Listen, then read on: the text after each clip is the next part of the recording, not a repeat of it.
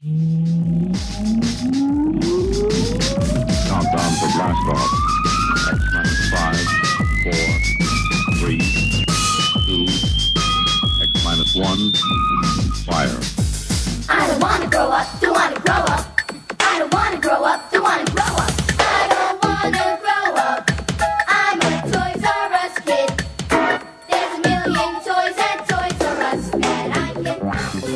Welcome to the Toys R Us report, recorded live on Jupiter's third largest moon, Callisto. He's a winner, not a beginner. His pockets get fat, others get thinner. Your host, Icy Robots. Greetings, Earth people. I am from Jupiter. It's me again. I see robots. I'm not a hero. I just sacrifice to make your life a bit better each and every week. And this week, it's going to get a bunch better because we got, oh man, we got a fun show ahead of us. We got uh, two movie reviews. We don't got Iceberg, which is too bad. Dude's getting some uh, scheduled maintenance, which is weird, you know, because he always seems to schedule these things on the same day that we're going to record the show. But uh, what are you going to do? You know, we got to just keep striving, keep striving to stay alive. We got to keep reaching for the stars. We're going to touch them all. All right, my dudes. Let's uh let's get started. This is the Toys R Us report, and we'll make you famous, taking over the Earth while still kicking in Uranus. I know that I talk about my dreams a lot on the show, and I don't mean to because I really hate it when people come to you and they're just like, let me tell you about this dream I had because it's always boring, it's always stupid and long, and it doesn't make any sense from your perspective. So I feel bad for doing it to you, but uh, I'm gonna do it again. So the other night I'm sleeping and I'm having this dream. I have these two Batman animated plates. The plates aren't animated. They're from the Batman animated show. The uh the awesome one, you know, with Kevin Conroy and those guys. It's just, you know, you know the one I'm talking about. I have I have two plates that I eat breakfast off of just about every day. Uh most days I'll have an Eggo waffle and I don't know, man, these plates are perfect. They're not full-size plates they're not tea plates, you know, those kind of put uh, the cups on. They're a bit bigger. They're great for things like waffles or sausage, just breakfast foods, maybe a sandwich. I use them every day. So, anyhow, I'm having a dream that the old lady is washing the dish when she drops it and it shatters. The first one shatters, the one that I don't like as much. It has Batman and Robin chasing the penguin. I do like it, but it's my second favorite one. It's weird that they shattered because they're plastic, but she dropped it and it just blew into bits. And then she's like, "Oh wow, I'm so sorry." And she picks it up, you know, she throws it away, and I'm upset, but what are you gonna do? And then she's in the sink again, washing the second dish, which is the one I like. It has Batman himself just right on the front. It's beautiful. I love it. It's one of my favorite things. And she's giving it the scrub down, and she drops it, and it it just shatters into bits. And in my dream, I'm I'm looking at it and I screamed out. I went, ah! Just, you know, in shock. But what the shocking part was is that in real life, I also went, ah! I straight up screamed. I woke up like it was a nightmare, screaming, ah! Dr. Jones jumped straight in the air. The old lady was like, oh my god, what happened? 2.0 came out of her room, like, what's going on? What's going on? Because I screamed loud. I don't know what the deal was. I do enjoy these plates, but uh, I don't think I would scream in terror if they were broken. I would be sad, but I'd probably go on eBay and see if I could find a couple more. I can't imagine that they are super expensive, but um is that weird? Have you ever done that? Have you ever woken up uh from a dream or whatever just screaming out because I may have done this once or maybe before once. I don't know. It doesn't. I don't want to say that I've never done it because it's possible that I have woken up and done it, but I've never done it over anything as uh, as small time as this. You know, hit me up on Twitter. It's at IC Robots, I S E E Robots, and let me know if you've ever woken up screaming in terror. And don't give me, you know, all the freaky details. I don't want to hear the story of how you got mugged and were really scared, and then you still have nightmares about it, and sometimes you wake up screaming. Try to keep it light, try to keep it friendly, and maybe if we get some cool ones, uh, we'll share it on the show. So, with that embarrassing confession out of the way, let's move forward into the next portion, which we call At the Movies. In a moment, at the movies, without Ebert, Siskel, or even that dude Roeper. But you got Icy Robot, so that's something, right? She knows who I am and she wants me to leave. Nonsense, my dear. You're not going anywhere. You had a bad dream. You were sleepwalking. No. I'm afraid I shall go mad if I stay. My darling, you're imagining things. Tomorrow, why don't we go out uh, to the post office? I think some fresh air would do you good. No. I have to leave. I have to get away from here. Edith, this is your home now. You have nowhere else to go. Crimson Peak is the latest from super genius director Guillermo del Toro. That's such a hard name to say. Guillermo del Toro. I think I got it down. So this is his latest, and it's a uh, it's a horror movie. It's gothic, and it stars uh, Tom Hiddleston, Jessica Chastain, and what's her name? Mia Wachowski. Wachowski. I'm not sure about that one either. That's a hard name to say too, but uh, she's a lovely young lady, and she is she's essentially the lead. She's the one whose shoes we would place ourselves in if we were watching it from that perspective. Uh, the story is basically that she's wealthy and she's getting swindled by these uh, two folks uh, from a different region of England where they are heavy.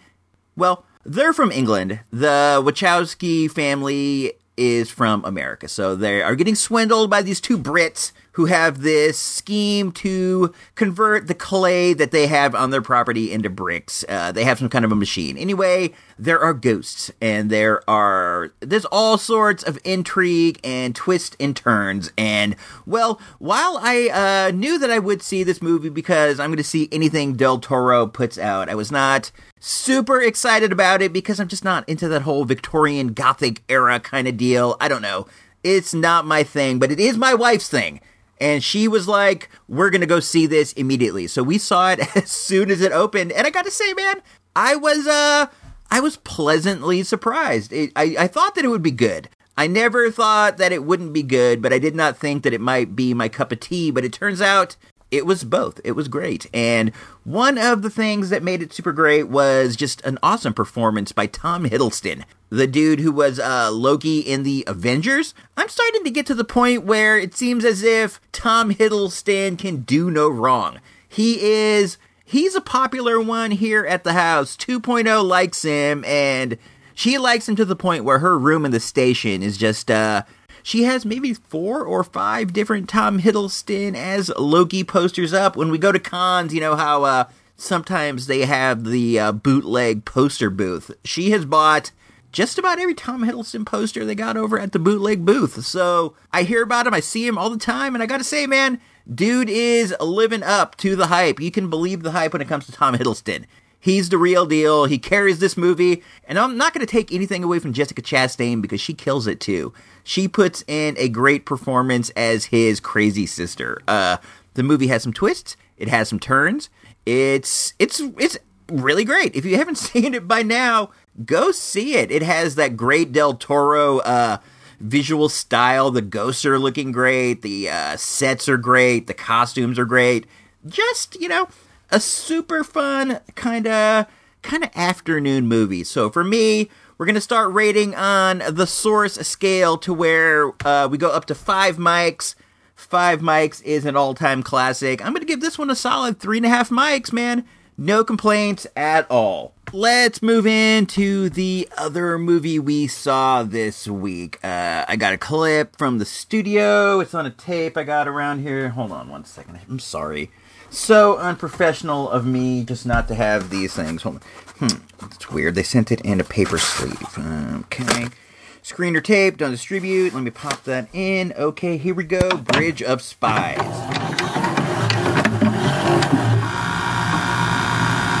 How did we do in there? Uh, not too good. Apparently, you're not an American citizen. That's true. And according to your boss, you're not a Soviet citizen either. Well, The boss isn't always right, but he's always the boss.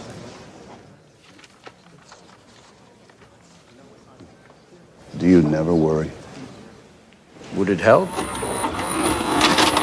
Bridge of Spies is the latest from Steven Spielberg. It stars uh, Tom Hanks, and it is the story of a Soviet spy captured in the 1960s who is then put on trial, and the government forces, well, they don't force, but they do. They do coerce an insurance lawyer played by Tom Hanks to to defend him in court. Uh, what happens is, you know, the spy is reviled for being Russian, and then Tom Hanks also becomes hated because he's the dude who is uh, trying to get him off on these charges. But um, the story is about how Tom Hanks is a dude who is doing what is the right thing because uh, whether he's a spy or not, you know, he's in America and he deserves a trial. So Tom Hanks is doing his best to defend him. But then, then there is more conflict. A uh, American spy gets captured in Russia, and the government tries to uh, tries to use Tom Hanks again. But this time they try to use him as uh,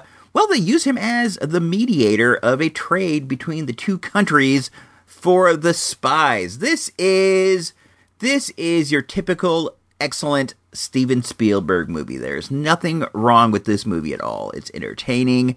It has a story. It has great acting. It's just, you know, it's good all around. I think that when Oscar time comes about, they might be talking about Bridge of Spies. They might be talking about Tom Hanks. They might be talking about the dude who played the Russian spy. He was uh, also good, but I don't know his name. The movie had it had it all. It had some humor. It has some intrigue, some excitement. It's excellent. Uh, it's just like every other Steven Spielberg movie that comes out there. It's great.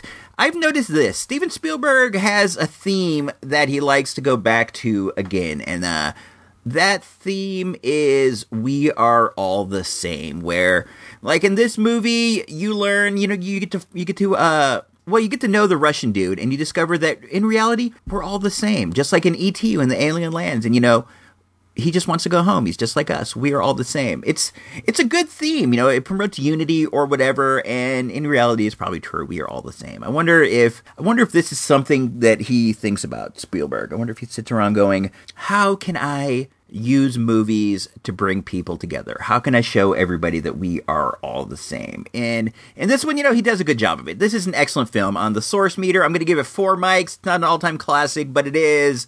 It's a super top top-notch film. You're going to want to see this one. So. With all said and done, let's move into the main event segment of the show where we talk about my trip to the Sacramento Comic Con.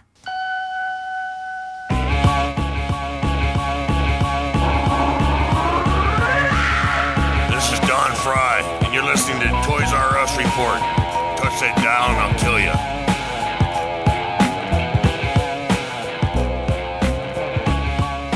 Scarecrow and Mrs. King will not be seen tonight, but will return next week at this time.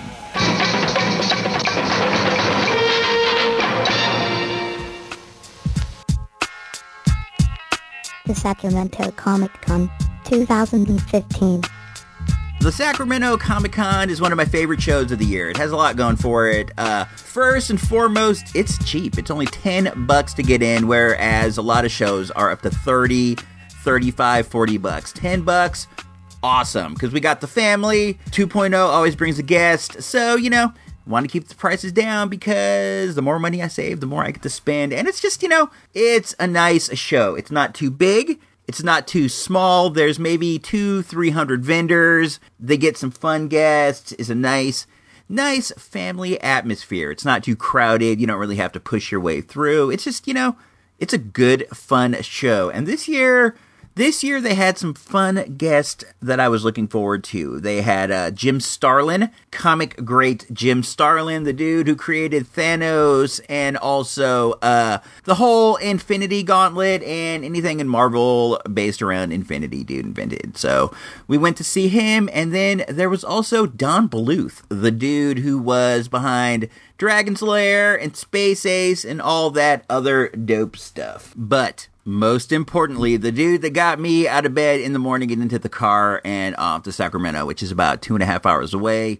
The man, the legend, Don Frye was going to be there. I've never seen Don Frye at a show, and uh, if you don't know, Don Frye is a MMA fighter. He was a absolute legend of the early UFCs. Dude was out there knocking dudes out with punches when people just were not doing that sort of thing. He was like a one punch knockout dude with boxing skills and also wrestling and one of the dopest mustaches of all the times. He is just there is no word for Don Frye except for legend. His status is untouched. He is an untarnished legend of the highest caliber. Don Frye is he's the dude. And let me get this out of the way. I I need to tell you about how I met Don Frye. We're walking through the show and I turn around and there he was. He was standing right next to me and I had nothing to say except for, oh my gosh. I'm not exaggerating. Don Frye his face was maybe 12 inches from mine. He was walking around the show looking for stuff. He was out in the hallway where I was moving from one room to the next, and just there he was. I'm standing face to face with Don Frye, and I was I was a bit gobsmacked. I didn't know what to say. Uh, fortunately, the old lady was there right next to me because she um she's she's the friendly sort. She's pretty good in situations like this. And even though she is a giant Don Frye fan, she really snapped to it and she goes, "Man, Mr. Frye, that is an awesome belt buckle. He had a giant rodeo belt buckle." She said, "Mr. Frye, that buckle is beautiful." And he goes, "Oh, you like that?" He has a voice. It's something like this. He goes, "Oh, you like that?" And then he starts telling her the story of how he tried rodeo for a while, but it, he he didn't take to it, and one of his friends was nice enough to give him one of his old buckles because you know Don Don's like well he knew, I was never going to win one on my own so he gave me his. And it was just awesome. We're standing right there and Don Frye is telling us stories. It was just I can't even believe it. And uh, later I went over to his table to talk to him for a bit again. Uh, I got a drop which you heard earlier. Don Frye was nice enough to um, to record that from us. The dude was just he was really really nice. He talked to us. He was just he doesn't have to. He doesn't have to stand there and you know, he's trying to sell autographs and he's trying to sell stuff and he doesn't have to stand there and chit-chat with you about whatever because I have seen people who are selling autographs and they're not friendly. Don Frye was friendly. I get the feeling that you could have stood there all day asked him story questions and he would have filled you in on all the details. It was just fantastic. I uh I am honored to have met him. There are very few people in my life that I will go it was an honor to meet you and I said it to him. I said, "Mr. Frye, it was an honor to meet you. I appreciate the time that you've spent with us. You were just, you know, you're a great guy." And man, right now I'm oh, I'm getting lightheaded just thinking about it. I'm getting lightheaded with uh being so starstruck. I'm to take a quick break and go get a uh get a sip of water while I'm gone. Uh, we also went to the Jim Starlin panel, and uh, I got a recording. I got a couple recordings that I'm going to play during the show. This is the first one. This will give us a chance to get a break. What it is was somebody asked Mr. Starlin how he got the inspiration for Thanos. So let me pop that in. I got it on an audio cassette. Let me pop that in. I'm going to get a sip of water really quick in the meantime. So here we go.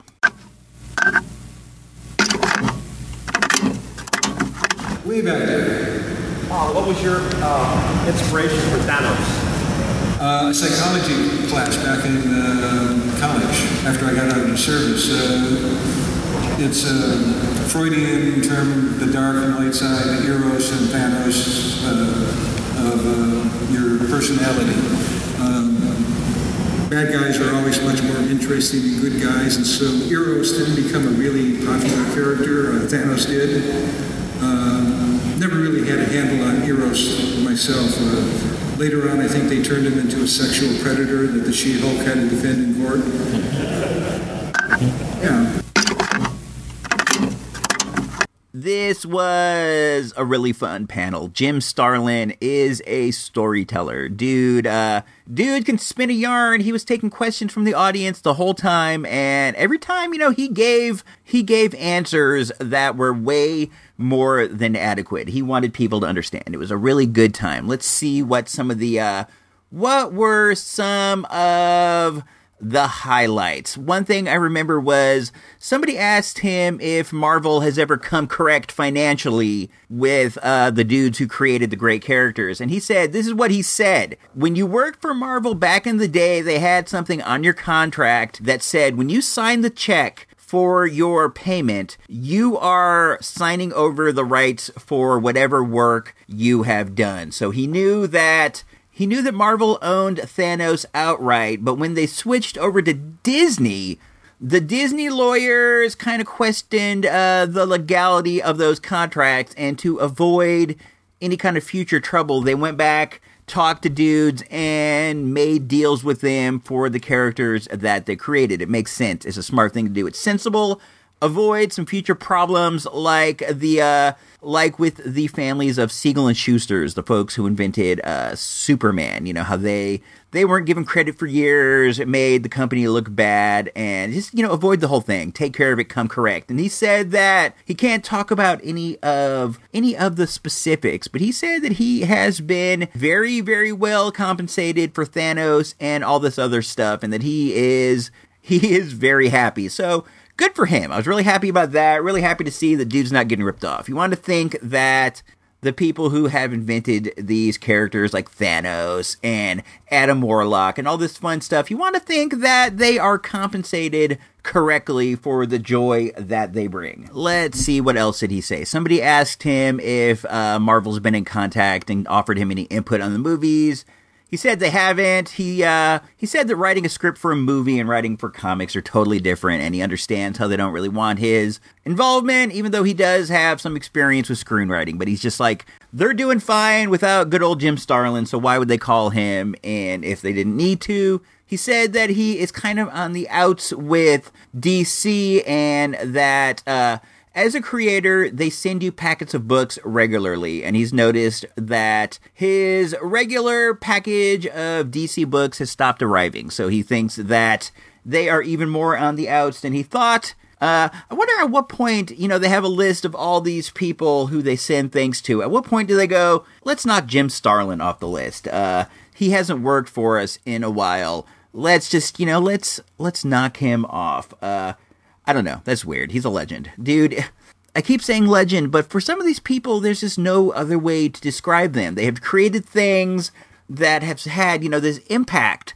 on on your life, you know, on your entertainment life that it just there's no other way to describe them except that they are legendary. I'm sorry, I wish there was another word, but there's not there's not one in my vocabulary. Anyway, what we're to do right now is I got another recording. This one's a bit longer. It's about 4 minutes.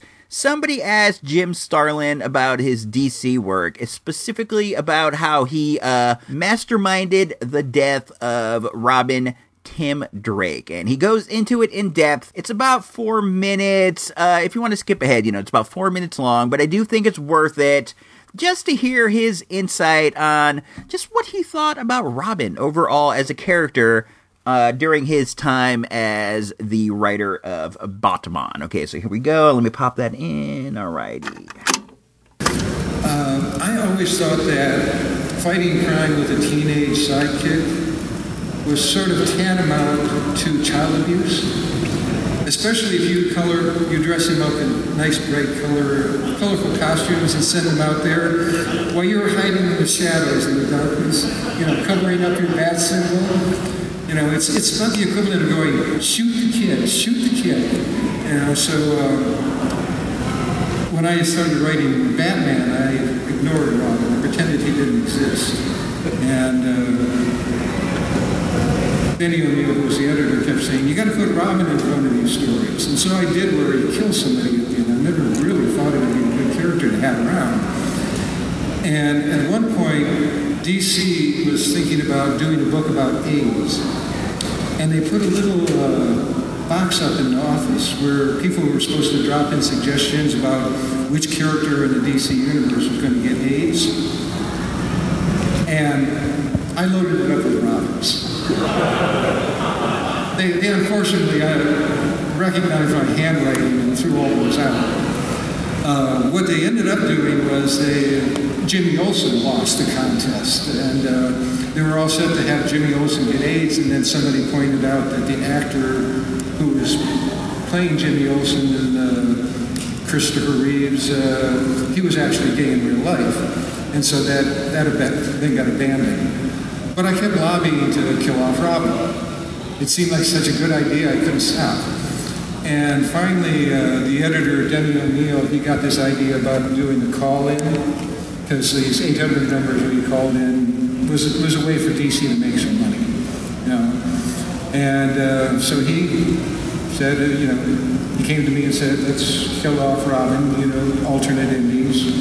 Um, I always expected, I know what you people are like, you're a bunch of little ghouls. I always figured he was going to die. You know, I was very surprised that the count was as close as it was. There was only like 72 uh, votes difference. And this was out like out of 10,000, so percentage-wise was, you know, negotiable. Uh, but the, the book comes out, the series comes out, and uh, before they had to vote, Denny O'Neil shows up on all these talk shows in the morning. And, you know, his, his job is to be an editor and to promote it. And, uh, but, you know, I thought it was kind of interesting at the time that neither me or Jim Aparo ever got mentioned on any of these talk shows. People were actually doing it. And it was, I came up with this idea, I came up, you know, I said, okay, that's Denny, that's the way it is. The book comes out, they kill off Robin, and all of a sudden the licensing department at the DC catches on to what we're doing. And they've got all these pajamas and lunch boxes and thermoses with Robin's picture on it. So they get the roof. Suddenly, the whole idea is Jim's. My work dried up about six months after that. I did their best-selling book that year, and six months after that, I couldn't have got a job up there if I, you know, my life depended on it. So it was kind of an interesting story there. But let's see, what was your original question on Robin? Uh, did I did I want to kill him off from the start? I think probably was. I think probably I did answer your question. If I didn't, yell at me and we'll come back to it later. Oh, I thought of another thing he said that was interesting. He had like a real distaste for Robin, which I do understand. Uh, he said that DC had an idea where they wanted to have a character come down with AIDS. Uh, AIDS was a hot topic at the time, as it still is, and I guess they wanted to they wanted to be hip. They wanted to have they wanted to have somebody in the DC universe come down with this deadly virus, and the dude they picked was Jimmy Olsen. But Jim Starlin said that for the longest time he fought really hard for it to be Robin. He said, "I want Robin. He was from the streets. He's a street kid." Perfect thing to do, have him die of AIDS. But they were certain that Jimmy Olsen was was the better option. But as it turned out, the actor who played Jimmy Olsen in the Superman movies was in fact a homosexual, and they didn't want to. I don't know. They didn't want to risk. They didn't want to make it seem like they were making uh, this guy die of AIDS. They didn't want to offend anybody, so instead they just dropped the whole thing, and he had to find out another way to kill Robin weird. Overall, though, the show was super fun. One thing I was bummed out, we did miss Don Bluth's uh panel. It was early in the morning. It was after we got there. You'd have to practically live in Sacramento because I think it was like 10 o'clock. You'd have to be like right there or leave the house uh, from our point at about 7. I'm just, you know, I'm not down for that. I would like to have heard some Space Ace stories. I know that there are dudes out there who would just, oh man, they would do handstands to be able to be in the same room with Don Bluth, and I feel bad for missing it, but I did. I did. Uh, Mr. Bluth was signing autographs for free, which was nice too, but I didn't have anything for him to sign. And weirdly enough, he didn't have anything with him. I expected he would have some like Dirk the Daring 8x10s you could purchase, but he didn't have anything of that sort. He did have some really nice uh, movie style posters of Space Ace and also uh, Dragon's Lair, but he wanted 50 bucks for him, and I'm just, I don't know a bit more than I wanted to spend because I'm not. I, I love arcades and I love video games, but that's not not my favoriteest thing like it is some other dudes. I'm more into toys and comics. That's just me, man. I don't know. Uh, I don't game as much as some other people, but he was there. He was signing autographs and he was also giving sketches. You could get. I think it was a headshot uh, for 30 and he would draw your whole body for 50. Again, awesome, but just not something that I'm into. But um Oh, Jim Starlin was also signing free autographs, so I waited in line. He had a really nice Thanos poster that they were giving away, and I got one signed. I got a chance to uh, chit chat one on one with him, and he, he was really nice. I don't think I had anything in specific to ask him because I just gone through the panel. I just you know said, "Hey man, nice to meet you," blah blah blah, and he was he was friendly, real friendly guy. Uh, Jim Starlin, class act. Don Frye, class act. I'm going to say Don Bluth, you seemed like a class act as well, but I cannot verify it. So uh, that's pretty much it from the show. We're going to come back in one second with the Toys R Us report, and I'll give you a brief rundown of what I purchased in the vendor room. All right, take it away. Please drop by supportthereport.com and consider becoming a show patron for as low as a measly dollar a month. It's the right thing to do.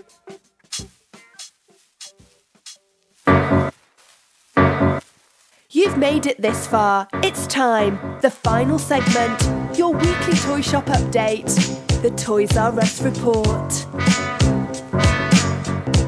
All right, we are back for the final segment of the show. This is me, Icy Robots. Uh, before we get into the Toys R Us report, let's talk about becoming a show patron. This is something, this is something we could really use, and for a you know as little as a buck a month, that's like nothing. For as little as a buck a month, you can make big differences here on the station, and there are a lot of fun things you can get too. So hop on over to supportthereport.com and take a peek. You know. I think that we make it worth your while. We make it worth your while with the weekly, and we do come out every single week. This is a weekly situation. We provide you with some fun entertainment. You can have it for as little as a buck a month. You can have it for free, but uh, you know, buck uh, will always help out. But just hop on over there because we make it worth your while. We give you some fun stuff. You can get a copy of the Super Tape, the Super VHS tape. It's dope. It's great you want to have it, it can be yours. Consider becoming a patron, supportthereport.com. So, with all that out of the way, let's move forward. The show was fun. It was one of those deals where I got there and I like, I don't know, I didn't feel like spending. Do, does that happen to you? You get there, you have a bit of money set aside for something like this, but I just I didn't feel uh, I didn't feel the love. It was hot. I didn't mention that it was a hot day in Sacramento and there was no air conditioning in the building. So my few laps around the vendor room were kind of I don't know, just underwhelming because I was just hot and I was a bit grumpy, but I did get a couple things that I really enjoyed. One of them was an AJ Foyt Tonka truck. Well, it's a van, a van that tows a race car. I had this when I was a kid, and it's always been on the periphery of my memory. I knew I had a van and I knew I had a car, but I could never really grab the details. But I was walking around the vendor room and I saw it sitting there. It had the van, the trailer, and the AJ Foyt race car, all red, and also the driver. I was able to pick it up for 15 bucks, which I was really, really happy about. I did not know what to expect, but uh 15 bucks is like the the negotiated price. You would think dude goes 20 and you go how about 15 and he goes okay. So maybe 10 was the real price and he was just, you know, trying for 15, but it was worth it for me for 15, so I bought it. I also um I got a muscle man, you know, the the small pink muscle man. I got my favorite one from my youth. It is uh I believe his name is Terry Boy. He's small. He is a mortal. He is a human like us, wearing wrestling trunks with stars on him. He was my favorite. I enjoyed him because he was just, you know, he was just a man, a man's with a man's courage, fighting monsters in the muscle ring. So I got Terry Boy back, got him for 50 cents. So I'm, I'm pretty pleased. I can see him on my shelf right now. Good old Terry Boy. I haven't set up the Tonka truck yet. I'm going to have to uh, open up some shelf space to do so, but um, I'm going to do it any day now. So I think that's it. I think we're done. I think that's about it for the show. I let you know everything that you need to know for the week. So, um, this is me, Icy Robot, signing off with the rest of the crew here up on the Jupiter station. This is the Toys R Us Report, episode number 55. If you don't know, now you know.